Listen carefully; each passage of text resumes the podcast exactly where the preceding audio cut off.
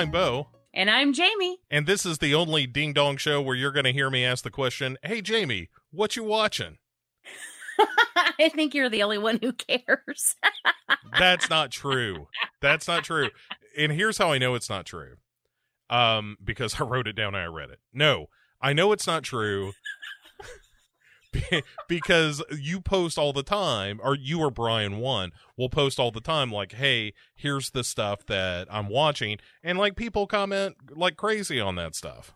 Yeah, I got to tell you, uh, I leave Brian in charge of that. Uh, that way, I don't have to do it. And um, but he people really lo- he gets messages all the time from random people saying, um, "Hey man, like I really love your reviews," or "Hey man, I watched this movie because you guys did," and they'll give their opinion or whatever. And you know, sometimes we differ. Like a lot of times we'll have the same score, but sometimes it'll be like vastly different. Like I made him watch Jacko, and um, I love that movie. It's terrible, but I love it. Mm-hmm. So, and he was like half an inch away from giving it a poop emoji uh, so it's uh, it's funny because when we differ, then you'll have people coming in telling him that I'm right, uh, which is generally how it goes. But does, yeah. does that ever go the opposite? Is somebody like, look, Jamie is way off base on this Uh, one? It has, but it, you know that's not significant. The, the, I was gonna say the proper response is not if they know what's good for them. They right? Now, if they're Well, willing mean- to bring down the thunder. Brian always says I'm the approachable one, you know. so he's the grumpy one. So people tend to side with me. Yeah, I can see that. Like, I don't think Brian's grumpy, but I I I think it's just because I share a similar vibe, where it's yeah, just and you know it's true. It's true. you know, it's just like he's he's a busy guy. He's got a lot on his mind and a lot on his plate, and Mhm. so he just doesn't have time for a lot of extraneous bullshit.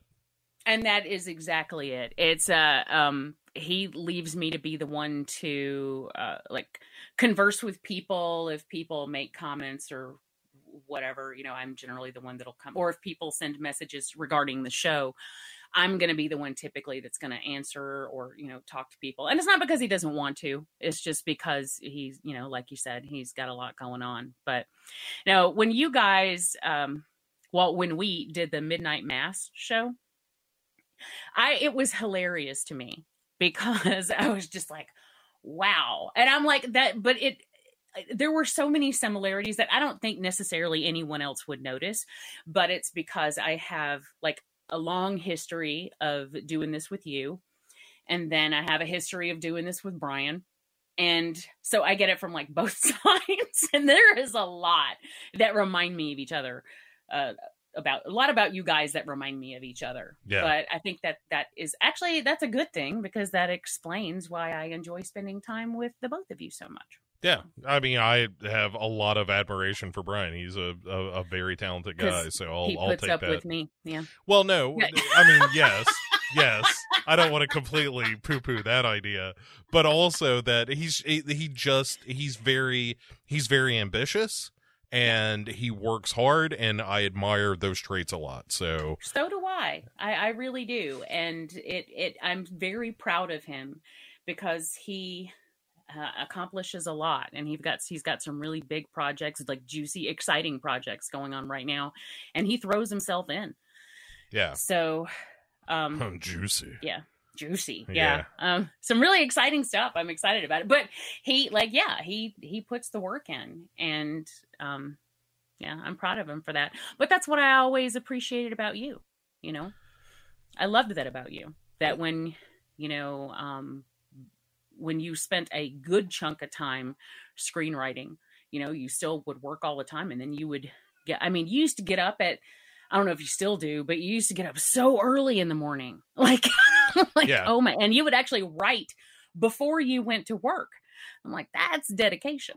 I, yeah, I I still I still do that. Uh, or but it's if it's not writing, it's something else. But I still I still try to write about a thousand words a day. That's amazing. Yeah. Um, but that's not the question I asked, Jamie. Oh no, it's not. It's not.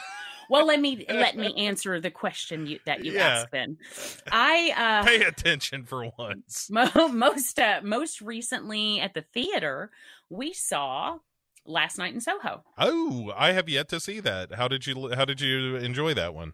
I loved it. I loved it. I really did. the The music is incredible. Uh, I really love Matt Smith. He Mhm. was amazing in it. Anya Taylor Joy is amazing in it. I didn't know that Diana Rigg was in it until I went to see it, and this was like her final role before she passed away. Um, she was really good, and Terence Stamp was really good. Also, the lead Thomasin uh, McKenzie, uh, she was she's such a cute girl who like emotes really well. She, I believed everything she felt, and it's just I didn't know a lot going about what it was going into it. I knew that it was an Edgar Wright movie, and I knew Anya Taylor Joy was in it, and that's pretty much all I knew. I didn't dig into it really far, and I had actually heard that it wasn't really a horror film. So I was like, well, but I wanted to see it because it looked cool from the trailer. And I like Edgar Wright and I like Anya Taylor Joy. But then when I got there and I realized, oh my God, Matt Smith is in this and and Diana Rigg is in this and Terence Stamp is in it. I mean, it was just it was I was kind of floored. Like visually, it's stunning. And the story is just a it's a cool story, you know, and it takes place in London, which is cool. Um there's actually a very funny moment where uh, the girl uh, she has moved into a house and she's talking to the landlady who is Diana Rigg and she's like has anyone ever died in this room? And she's like honey this is London. Someone has died in every room. Someone has died on every street corner. And I'm like you know it's true because it's such an old city and a, a lot of its history is very dark um, there's a whole lot going on in the underbelly there. But you get a uh, like some flashbacks to 60s and then present day. Uh, I think it's blended beautifully. I, I just really, really enjoyed it, and his music choices were amazing. Of course, Edgar Wright is known for for good music choices, but um, I, I thought that he just nailed it. It I cannot recommend it any more than I do. I love it. And also, I uh, actually do think it is a horror film. Um, it's very psychological. So it's not like an outright, uh, like a slasher, you know, or a, a giallo, but it is very psychological. I mean, you actually are watching this character descend into madness. So if you like things like Black Swan, Mhm. then I think you would appreciate this. So. All right, all right. I've yet to see it. I can't comment on that one yet, but uh, I, I'm excited to do so. Uh, I saw. I, see, sometimes they they suck me back in, Jamie. What happened was, I was going through. I love it when stories begin with what happened was. so what happened was I was going through all, all the streaming services I subscribe to, and there's about like 117 of them. Yeah. And so I was trying seems to legit. yeah, well, I was trying to get rid of it, uh, or as many as I could. Of like, what are what are the ones that I don't really watch? That if I just spent three or four bucks renting a movie that I wanted to watch on Amazon, I could get rid of this whole streaming service that I'm paying eight bucks a month for, and I don't give a shit about it. And yeah. Okay. so I got rid of a couple, and one of the ones that I got rid of was the Disney Plus. And then uh they released Jungle Cruise and Shang-Chi and the Legend of the Ten Rings, neither of which I'd seen, and both of which I was at least mildly curious about on the same weekend. And I was like, ah, god damn it. All right, fine, Disney Plus. You're here have your blood, have your your silver.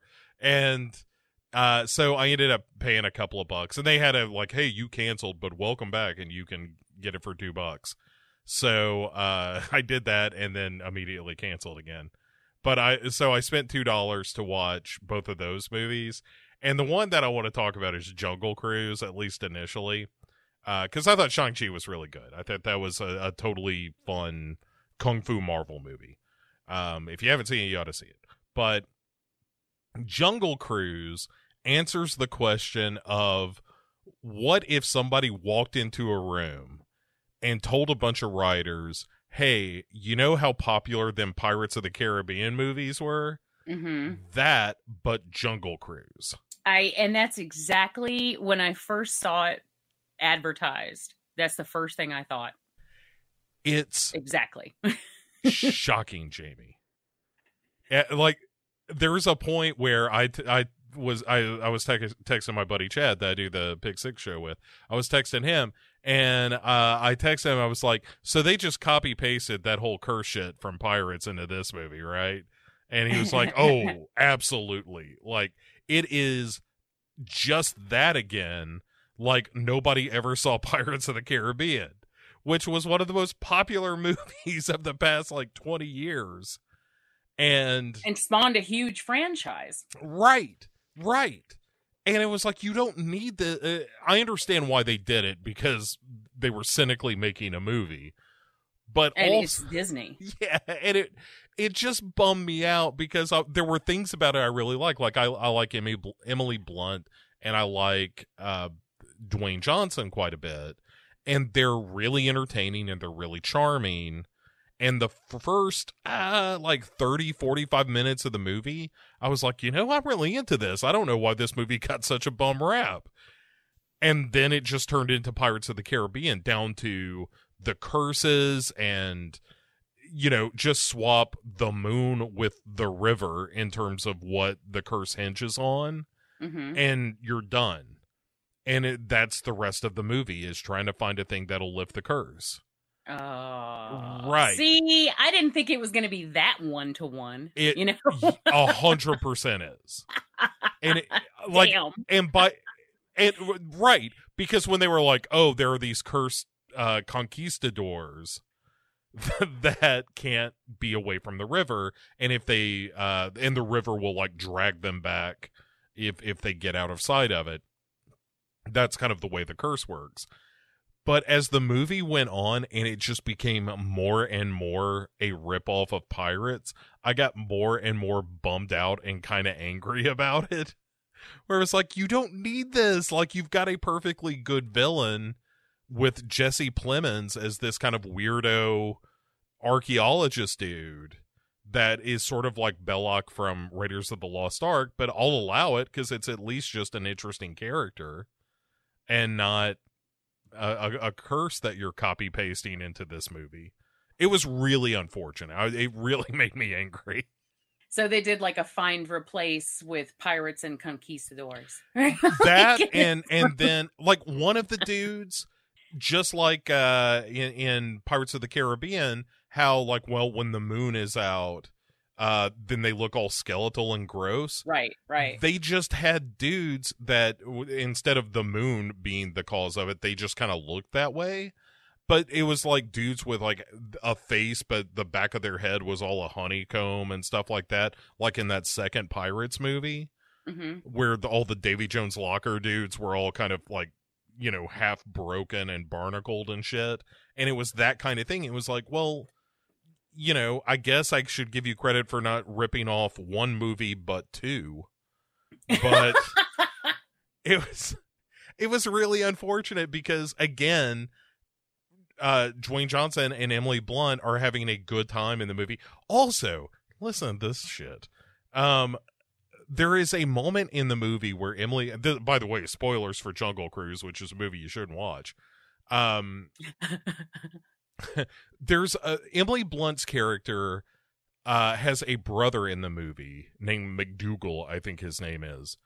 And there's a point where uh The Rock and McDougal are on uh the shore and just kind of chit-chatting. And The Rock is like, "Hey, this Emily Blunt, she's a real pistol, huh? Is she always like that?" And the conversation turns to him without saying the word gay. It's basically, "Oh, I'm a gay character in this movie." And he says, uh, you know, my family and and all of society was going to disown me, but my sister stood by my side and I would walk into a volcano for her if I had to. and was like, "Oh, that's kind of a nice moment." And and at the end of the movie, it's going to be really nice when he has to make an act of sacrifice to save Emily Blunt or to do something heroic be- Right. because he has to save her. Never happens. that's foreshadowing. Right. Oh, what? Never happens.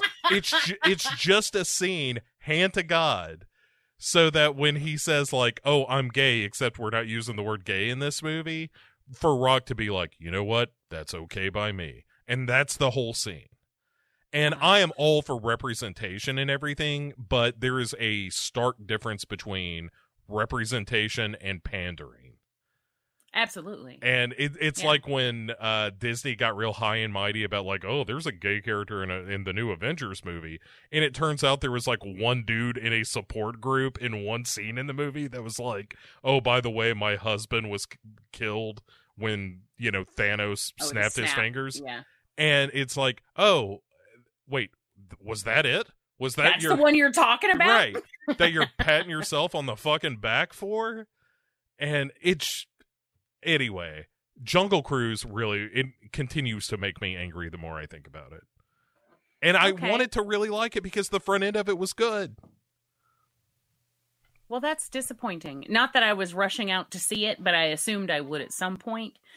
And that, but the whole time I kept thinking, I just have a really nagging feeling this is going to be Pirates of the Caribbean. I just, I, I, I felt that, you know, from the moment it was announced. Uh, like I just, because they did it once, you know, and and it worked really well. So let's not, you know, why not do it again? yeah it, it was really unfortunate so what, what else have you been watching hopefully something much better than jungle cruise Uh, well, it's not. Uh, this is this is an older movie.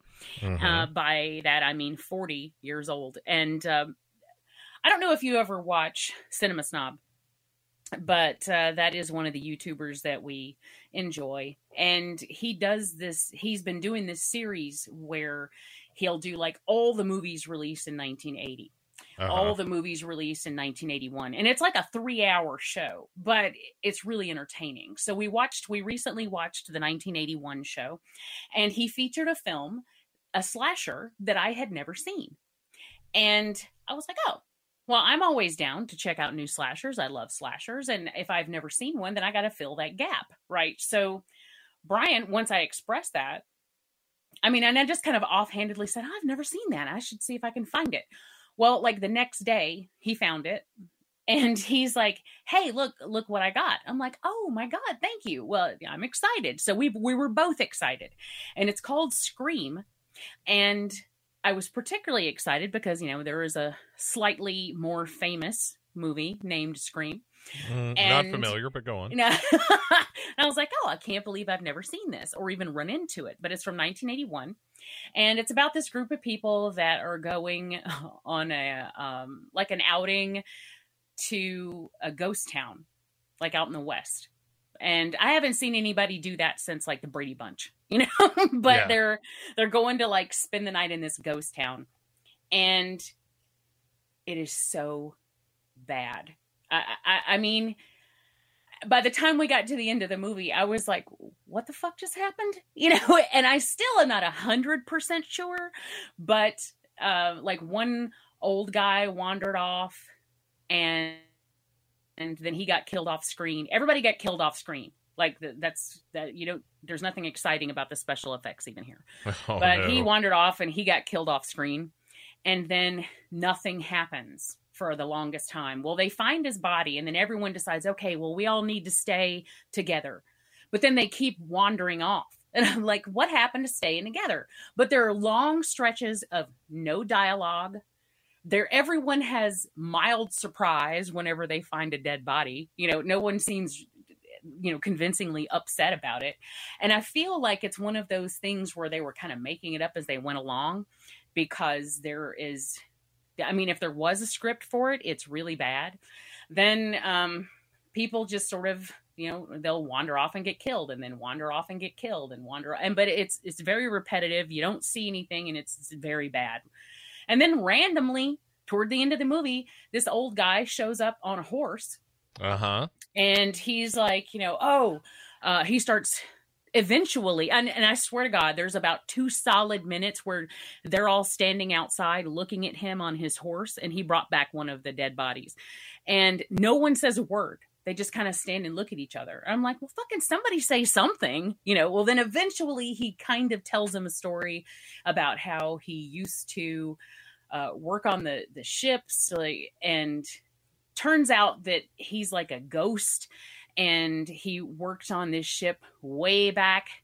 And what we can surmise is that the captain of that ship who got um I guess a, a, corporation came and bought the and, and bought the operation, and so they kicked him out on his ass and like make forced him to retire.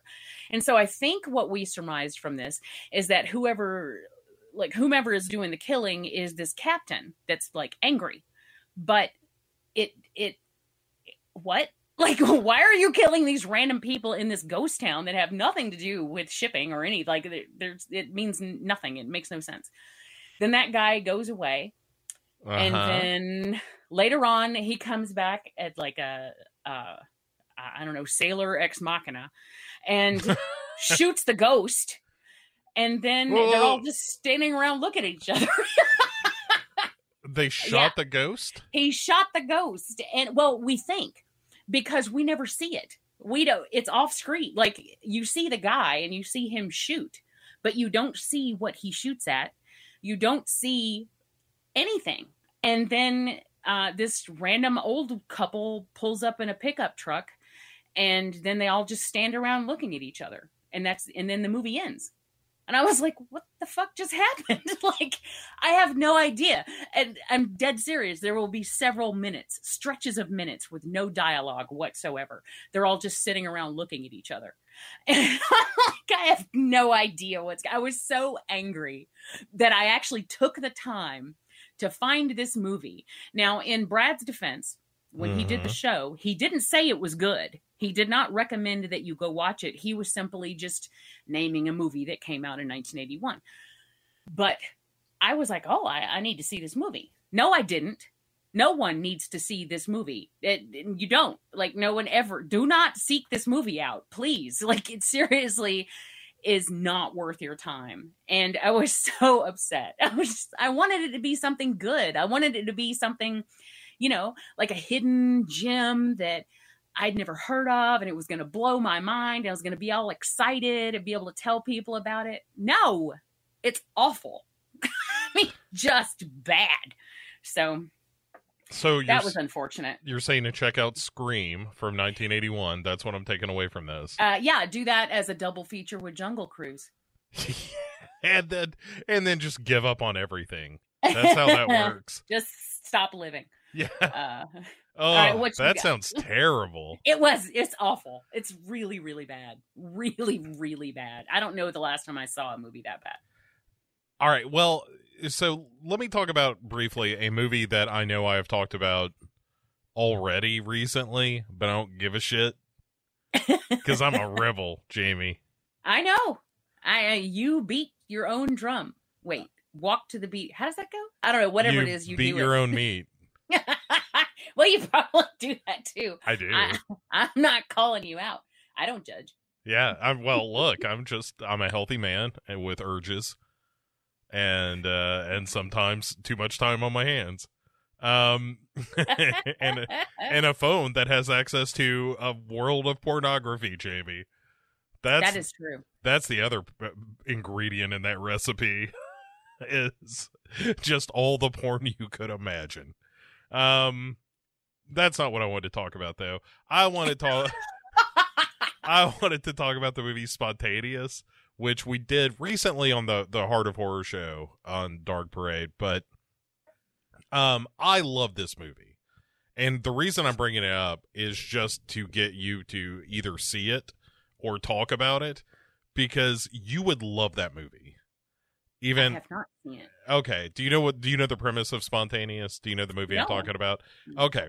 So the basic idea behind Spontaneous is there is a uh, a young woman who is about to graduate uh, from high school when all of a sudden uh, people in her class in her senior class start spontaneously exploding Ooh, I was about to, damn it. And I was going to joke and say, is it spontaneous combustion? Because I'd be all over that. It's not spontaneous combustion. They just explode into a bloody goo. Uh, well, I, I, I can still get behind that. Right. And so that's the hook of the movie, but it is a very thinly veiled metaphor for growing up in an era where school shootings are a thing. Oh, okay. And also, it is one of the sweetest love stories I've ever seen put to screen about like that sort of young love where you just meet that one person where you're like, oh, fuck, they get me. And it's very funny. It's very sweet. Um, it's it's definitely got an edge to it and I, a lot of people uh, who I've recommended this movie to are like, "Yeah, this seems very teeny bopper," and it's like, eh, just watch it. It's not. It, it's it's got more teeth than that. It is not just a feel good John Hughes movie. There there is some shit that happens in the movie that'll break your fucking heart, and uh, it's it's great. It was one of my favorite movies of last year. We just rewatched it again for Heart of Horror, and I got Court and Kate to watch it, and they both loved it as well. And I, I'm just out here once more evangelizing about this movie. Like uh, the the lead actress is a uh, a young woman named Katherine Langford, um, who was you would know her as the rich daughter from Knives Out Oh, okay. you know I the the one that's like eh, seems kind of cool but turns out to be just as shitty as everybody else in the family? Her. Right. except she's the lead in this. She is so good um and very funny. The, the movie uh slight spoilers. The movie ends with her giving this big speech about what life means essentially and how to live your life in a way when there is a, an ever-present threat of death both yourself and people you love and all of that and uh there's a great moment where she says you know what you just have to say suck my dick life and go out and live the best way that you can and it's something that i've got printed on a number of t-shirts at this point I, and bumper stickers. I get pulled over all the time now. But it's uh it's a terrific movie and I'm I'm just telling more people you need to watch Spontaneous. It is well, I just put it in my notes, so great. It is if you have Hulu, do it is free on Hulu. nice. Okay. and it is a terrific film. So uh, that that is just me, like I said, just banging the drum once more to get more people to watch this movie until finally it is the most popular movie in the world, and they make a sequel called uh, Planned, maybe. I was oh, that was gonna be my joke. Ha ha! Gotcha. okay, well, I will definitely check it out All right, all right. Because Kate likes it. Yeah, uh, yeah, yeah, yeah. Not because. No, yeah, don't take my word for it. I'm the one that will tell you to watch that 1981 Scream. Um, no, you wouldn't. You wouldn't. I, I might. I'm a little stinker sometimes. Uh, okay. Have you seen Squid Game yet? I have not. Oh, I Man, we- know. we uh ran through that in two days and it's one of those shows i mean it's basically and i know you- you've heard it's that's what everyone's saying it's basically like battle royale um Mhm. and you know it it is and but uh, the characters i love them you know particularly uh there's this one character he's an old guy like a really old guy and i i just adore him A- and i told brian like we started watching it i'm like something's gonna happen to that old man and it's gonna wreck me Yeah. um uh, but i loved him the lead character at first you're kind of you think that he's like a piece of shit because he lives at home with his mom he does work but he gambles all his money away you know he drinks all the time he gets into fights you know he's basically he's our age but he's not um yeah i want to say he's 47 but he's not at all like a responsible man you know and he has a little girl who lives with her mom and he, he is constantly disappointing her. And it's just like uh like at first you're just like oh this guy but he is such uh, he has such a good heart and he's one of those people that he's not a bad person but he just keeps making shitty decisions and he just keeps fucking up his life. But eh, like he re- once you get to know him you see that he's such a good person and it just makes you pull for him that much. And and the idea for anyone who doesn't know the idea is that there's a, a giant rich we don't know who they are. No one knows who they are and they invite people to come into the to play this game and then it you win a bunch of money you know and whoever survives at the end doesn't have to be one person. However many people are surviving at the end they split all the money. Um, there was a nice little cameo um, he popped up twice. I can't remember his name but the lead from uh, train to busan Oh yeah, yeah, yeah. Okay. and I love him. But he plays a very small role, and he just basically pops into cameo. But uh, it was exciting to see him because I don't really know a lot of Korean actors. you know, it's not like I'm gonna see anybody in this cast and just be like, "Oh, I love them," you know. But then he popped up, and I knew him, and I'm like, "Yay!" but uh, it's really fun. It's dark. It's very dark, but you know that's that's what we like. And uh, it, but it's also very funny. It's very heartwarming. It's uh, it really gets you emotionally invested, and I am just in love with the soundtrack. Uh, I actually found it was so funny. I was playing the soundtrack at work the other day, and I'm just you know going about my business, and I've got it on low, you know, because I'm allowed to keep my I'm allowed to play my music for until 10 a.m. if I keep it at a low volume. Um, Fixing so, some glitches, I get it. so I, you know, just had it on in the background while I was doing my stuff. And I started to, like all of a sudden I I had probably the closest thing to a panic attack I've ever had. Like I, I couldn't sit still. My body, my my stomach was all knotted up. Like like if you like just have a whole lot of anxiety, you know, like you're just you feel like I don't know. I I I was like, what the hell? Like I had to get up and walk around the office. I'm like, what is going on with me? And like I was shaking. It was so weird. And then I uh switched my music to something calming. And this was also on the cusp of me having to take my uh, my state exam, so I was already kind of had a lot of anxiety about that because it's a really hard test, and you know I was kind of worried about that. So it just sort of just just amplified everything that I was feeling. Well, then I switched my music to something calming, and immediately everything just went away. And then it hit me, son of a bitch. It was the score to Squid Game that had me so anxious. Oh. And I was like, look at those bastards. Look what they did. You know, so I mean, and you know, a lot of times when people are doing soundtracks, they will purposely inject things that, you know, make you feel however they want you to feel. And I realized that, yeah, that's exactly what it was.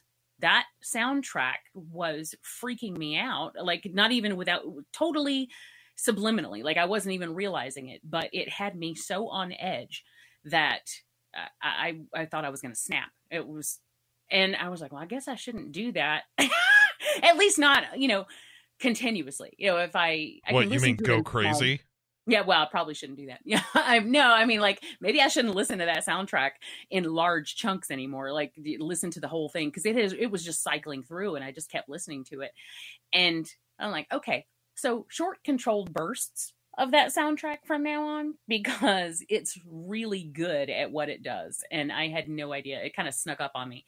But I just thought that was really interesting.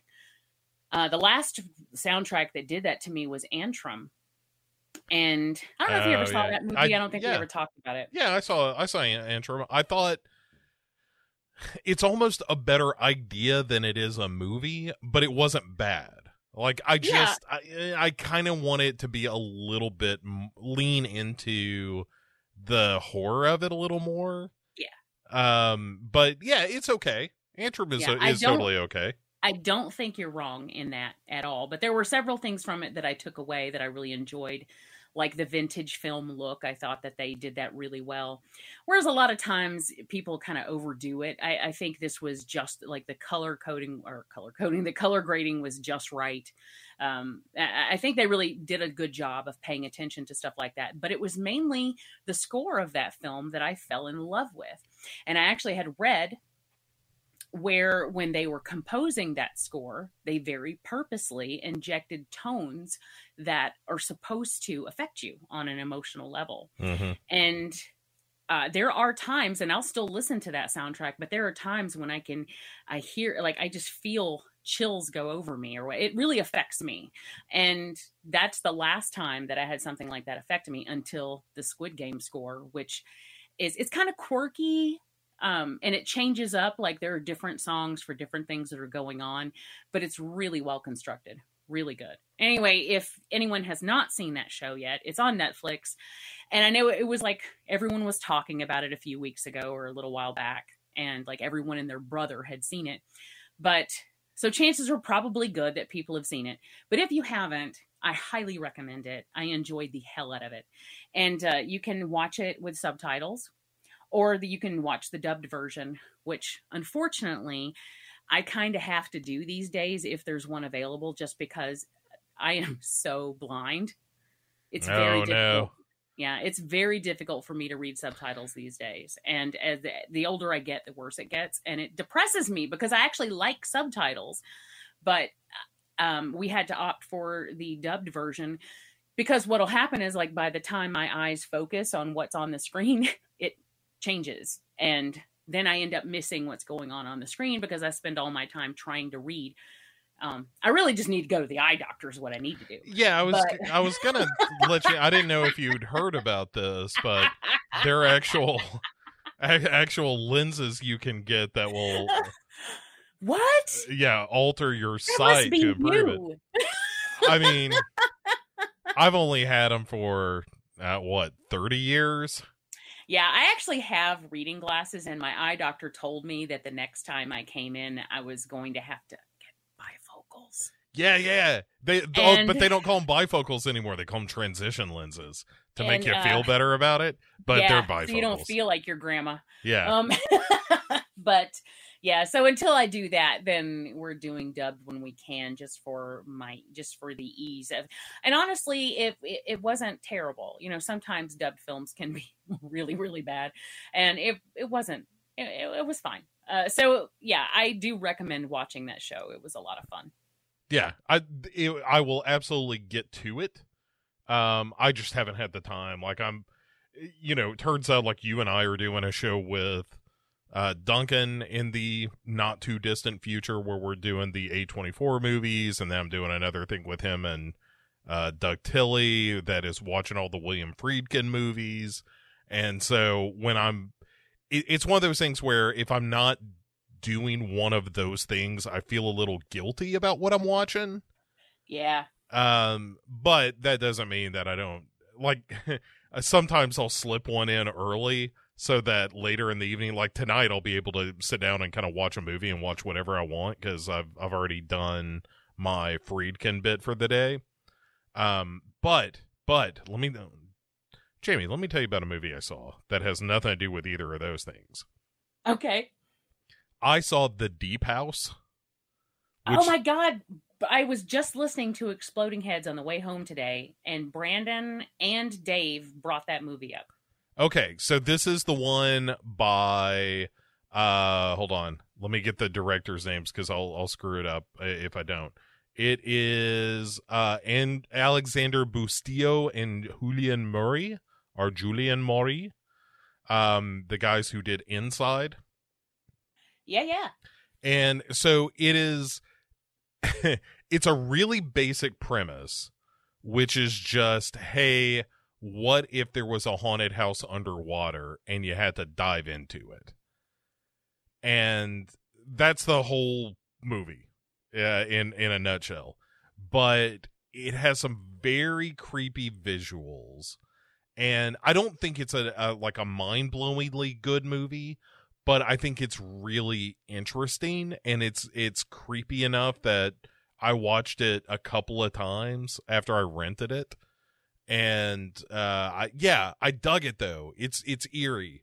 And it's got like a wisp of lovecraft but not it doesn't go hard in that direction but it's got a little a little whiff a little sousant of hp lovecraft. And um yeah there's something I, I i what i learned about myself in the watching of the deep house is seeing dead bodies chained up underwater is a thing that creeps me out Well, I can't imagine why. I know, I know. Uh, because when I was a kid in the tub, I would chain my bath time toys in the water all the time, and that was just good fun. But seeing actual peoples and not, you know, bury the rubber duck. Story, yeah. Yeah, well, the- you know about my bath time. As we've talked about that. When I used to have to get out of the tub, I would play Jaws, and then I would scare myself, and I'd have to get out of the tub. that's that goes back to Devour, but uh, Yeah. like, I. I even now that you say it, yeah, I had this one cheap knockoff Barbie doll, the kind you get at like the dollar store where it's hollow plastic, and her torso had come apart from her legs, and she was missing an arm, and she had long blonde hair, but it was all matted. And I used to pretend her her name was Chrissy, uh-huh. and so I would have her like, and that had the Jaws game with the plastic shark. And uh, so that would go in the tub, and then they my other Barbies would find Chrissy on the beach, which would just be the side of the tub, and then you know I just I was like a twisted child. I was you- like six. you, you would have the doll like on the side of the tub going, Pippin, Pippin. no, I couldn't play that part because it always made me cry. oh no. that upset me too much. But anyway, then I would start freaking myself out because sharks, and then I would have to climb out of the tub, and I would stand on the side of the tub and peer down into the water. I- I mean, we're talking bath water; it's like six inches deep. Yeah. but I would like look down into the water to make sure there were no sharks coming after me. But what are you gonna do? Anyway, anyway, deep house. Sorry. Yeah, yeah, yeah. Well, I'm mostly wrapped up with with Deep House. I I thought it was good. You know, it's not a great movie, but it's it's a pretty good. You know, turn out the lights. It's it's got the right kind of claustrophobia. There's the added element of like, oh, we're about to run out of air if we keep and, like once they get into this house underwater, and it's a reasonable uh, enough reason for this house to be completely submerged but once they get inside the house the way that they got in is suddenly bricked up and they can't get out and they're running out of air and also ghosts are chasing them and that ain't good Sounds good to me. I, It's good, yeah. Now on my homework list, I have a uh, list running. So uh yeah but I, all right so that that's deep house out of me what about you jamie Okay, uh, so uh, Elijah Wood just uh, did a Ted Bundy movie called No Man of God, uh-huh.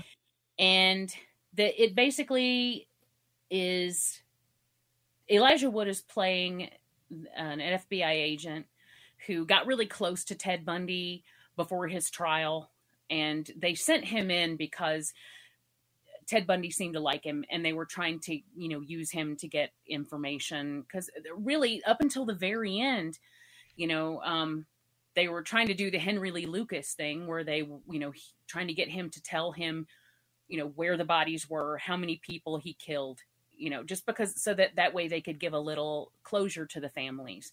Um, and I don't. He didn't really do the Henry Lee Lucas thing, where Henry, according to Henry Lee Lucas, he was responsible for everything all the way back to Lincoln's assassination.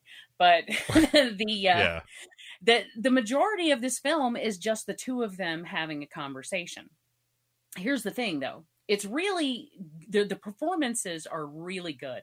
I can't remember the guy's name who plays Ted Bundy, but he is like on the nose. He's he he looks like him, and he does an excellent job with the role. Elijah Wood is Elijah Wood. He's always good. You know, I just I I love him, and he he just always has this really sensitive, endearing quality to him. Um, well, except for in like Sin City. right Even then, I felt bad for him. You know? or maniac when he's you know a Right. maniac but I felt bad for him in Maniac. Like I wanted him that that was the beauty of that film is that I wanted good things for him. I wanted him to be happy and stop killing. I wanted him to fall in love and then everything to go okay because the way Elijah Wood portrayed that character, even though you didn't see him the majority of the time because it was from his POV, I he just was able to do that. So that's just how how good he is. At least like how he affects me that way. I just I love his acting. So he did a great job in this film. Uh, the performances are amazing. It's just not necessary in that you don't they don't really you don't learn anything you didn't already know. You know, there have been so many Ted Bundy movies out there. And mm-hmm. if you are a serial killer I don't want to say fanatic because that's the wrong word, but if you are uh, interested in serial killers at all, then An you already enthusiast. know. An ent- well, yeah, yeah. Um, but I'm talking about me here, so I'm trying to use a a, a good word. um, I've always found them fascinating you know? So i dig into serial killers. I'm actually looking i'm in my library right now and i'm looking at my serial killer shelf and there's just all kinds. My roommate used to laugh at me all the time because she's she would see my bookshelf and she's like if anybody ever comes in here you're going to be on a list and I'm like, why? And she's like, look at this serial killers A to Z, killers through time, depraved, women who kill, crime scene investigations, the crime encyclopedia. And then she would always t- get tickled because Fester's baby book would be on the same shelf. And it's like, my wonderful cat. I'm like, yeah. but anyway, if you are uh, up on your serial killer history, particularly one who is as notorious as Ted Bundy, you're really not going to take anything away from this film. They're, they did not really shed any light on anything that really makes it worth the time it takes to watch it. And that's unfortunate because, the, like I said, the performances are really good. But if you already know about Ted Bundy, then there's really no need. And then if you don't know about Ted Bundy, this really doesn't delve deep enough to tell you anything I mean, there are better movies out there as far as them being more comprehensive. So it really just is kind of useless. And that's sad. Like I, I wanted it to be something really good because Elijah Wood. And it just, even though the performances were there, there's just no need to watch it. So that's unfortunate. Yeah, that's a bummer. I, I've almost pulled the trigger on that one a couple of times and just never quite did.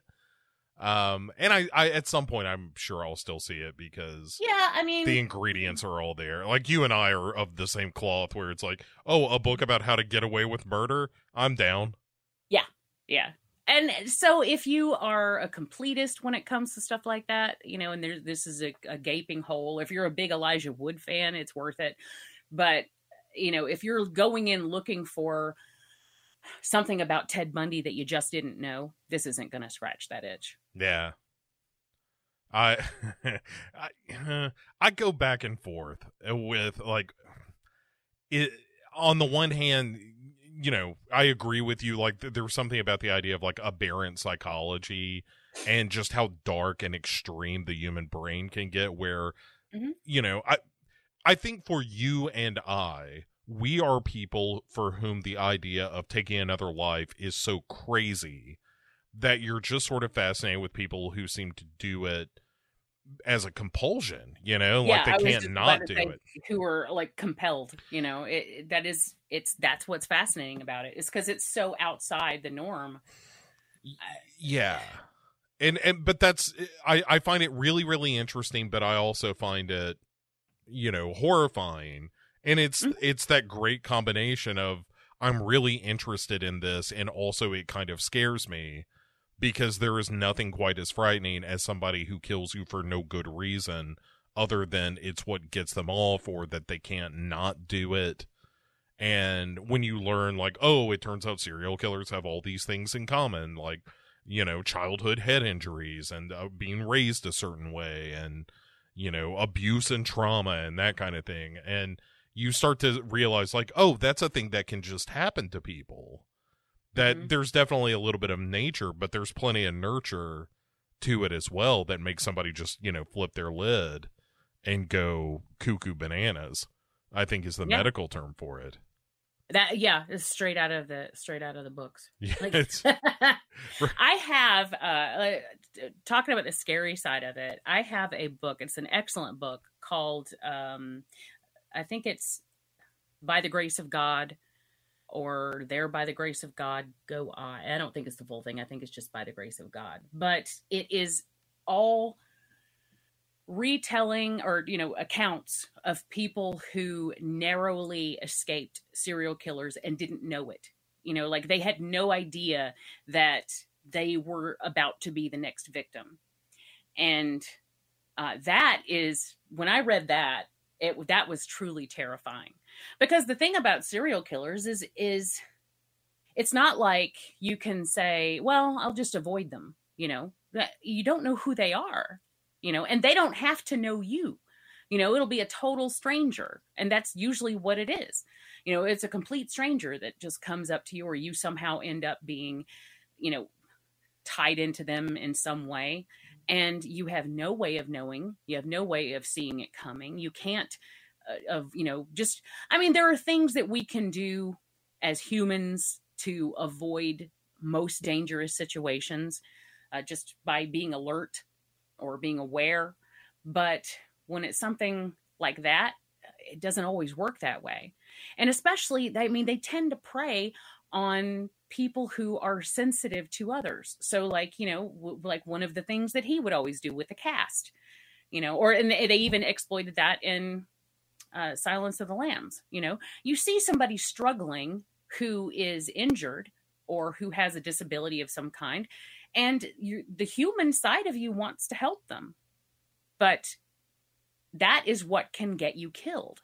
And Yeah. that to me is not only horrifying but it's heartbreaking because it leads us as a species to be less likely to help each other. And for good reason but it's sad it's so sad. And that you know there that among many other things I, I just find it incredibly fascinating the dark side of human nature. And especially like being preyed upon for the natural instinct to be kind yeah. is that's also I think quite terrifying.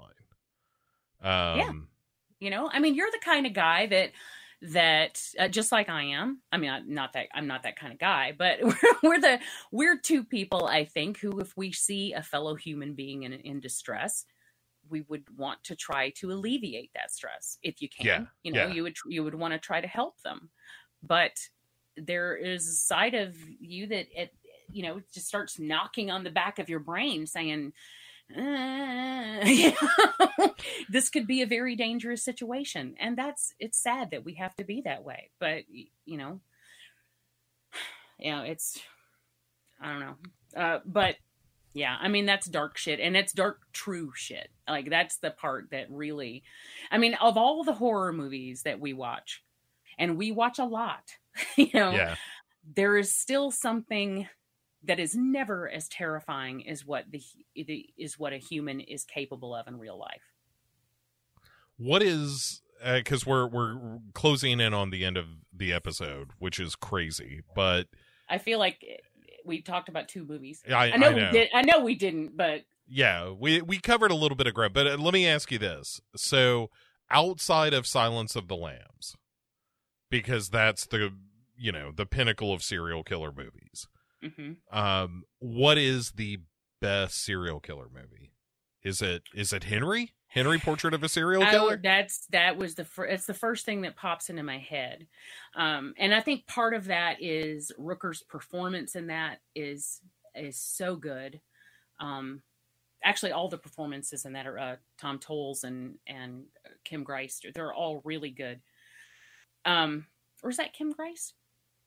Uh, keep going, and I'll I'll fact check you. but uh, the performance in that are, re- are are really really good and but i was actually thinking about that movie the other night because we were watching uh, the new dexter and i was thinking about how you know a lot of times well the majority of the time with serial killers oh no we were watching some show a new show on netflix that talks about serial killers because um if there's going to be a show out there, I'm going to watch it. But, Mhm. um, but, and they were talking about how, um, you know, serial killers will typically have their signature. You know, they'll have the, the way that they do things. You know, you can, um, they'll they'll they always like to use cords around the house to tie their victims up. They'll kill them the same way. They'll take the same body part as a trophy or whatever. But the thing that I always found most horrifying about Henry is when he was talking to Otis about how to kill people and get away with it. And he explained to him, he's like, I do it different every time. He's like, sometimes I'll shoot people, sometimes I'll strangle people, sometimes I'll stab people. And then it makes you think how many people are out there doing that sort of thing and they'll never get caught because no one's ever going to put those murders together. And. I just think that's just terrifying. And then that film is so gritty and so dark. And then the end of it is just heartbreaking. Um, I really do. Uh, I really do have an affinity for that film, even though the whole time I'm watching it, I'll be clenched up. like I'll notice when the movie's over that I'm just my whole body is clenched because it's just that unnerving. But yeah, I would say that's probably my favorite. Yeah. So a little uh, correction. It is Tracy Arnold. Okay, okay. She Uh, reminds me of her. That's why I. Uh, oh, and then Kim Grice is in Manhunter. That's right. That's why. That's why. Okay. and yeah, and there there's some similarities to be sure, but yeah, you're right. Like Henry Portrait of a Serial Killer is I I haven't seen it in years and years because it just gets under your skin. I mean, it's such a it's such a difficult movie to watch because it is so well done. hmm You know. Yeah, it's disturbing. It's not a fun, you know. Uh, let me just throw this on and watch it for kicks. You know, I, I can't do that with that film. Right. I'm having people over. I want something to throw on in the background. So it's- yeah, something something we can just drop in and out of. Uh but yeah, it's it yeah, it's just like it's heart-wrenching because it you know that there as you said there are people out there that this movie captures like that psychology and yeah i do wonder like in in this day and age of increased technology is it harder to be a serial killer I think it is because of DNA. That when DNA came along, or the ability to test DNA, that was such a breakthrough. And it, I mean, now retroactively, we're still going back and finding people who were guilty of things or finding that people are innocent of things they've been convicted for because of DNA technology. And I, I do think, yeah, in this day and age, you've got to be, I mean, don't uh, don't be more careful because if you're a serial killer I, I want you to get caught but uh, if you're gonna do something like that i think any kind of crime these days is much more difficult to do because also we have uh, i was just watching uh, dateline this past friday and this woman um, was so she she like planned the murder of all like five different people died in in related to this family and everything is laid out in emails and text messages and if it's not in a message they can ping where the phone was at the time you know it, it's you just there's so many different ways now that they can nail down exactly what you did when you did it where you were you know um it's really difficult comparatively. You know, when Yeah. Henry Lee Lucas, I mean, of course, um, Henry is is loosely based on Henry Lee Lucas and Otis Toole. When they were active, things were so different, and it was so much easier to just get away and then leave the state. I mean, he was all over the place, you know. So he would do something and then leave the state. They're never going to find him, you know. But um, you just go back 30 years to Aileen Wuornos, and it was much easier to find her, not just because uh, that actually didn't have anything to do with DNA, but she was using the same gun all over the place. So they had, you know, um, they were able to track that down. It's just every little bit. I mean, everything gets easier and easier as time goes on and technology grows. Now, of course, there are still people that get away with things. There are still people will there are still things we'll never know the answer to, like Jack the Ripper. But um, there are some pretty solid theories out there, but I don't think we'll ever definitively know the answer to that. So, yeah. Um, but that's good. I, I, that's all good things. You know, I, I'm glad that that. The unfortunate thing is when um, when um, people like there have been cases of people being wrongly convicted and even then when they should be exonerated when they find out that they definitively did not do it uh, if it's something that the city has made a mistake doing they're not going to admit it and they will do anything to keep from having to admit that they were wrong including ruining that person's life forever by keeping them in jail for something they they know damn well they didn't do. So I don't know. All right. Ah. Well, all right. Well, that's on that note, on true crime. yeah. And on that note, that is going to do it for Whatcha Watching with Jamie and Bo uh, for this here month. Oh, November. We'll be back in December with our special holiday edition, uh, which will be special in the sense that it will be December. Yeah and it's basically when it comes to holiday movies, I'll just be talking about uh, Christmas Vacation over and over and over again. I will not. All right. Uh, thanks for listening, everyone, and uh, we'll see you next time on Whatcha Watching with Jamie and Bo.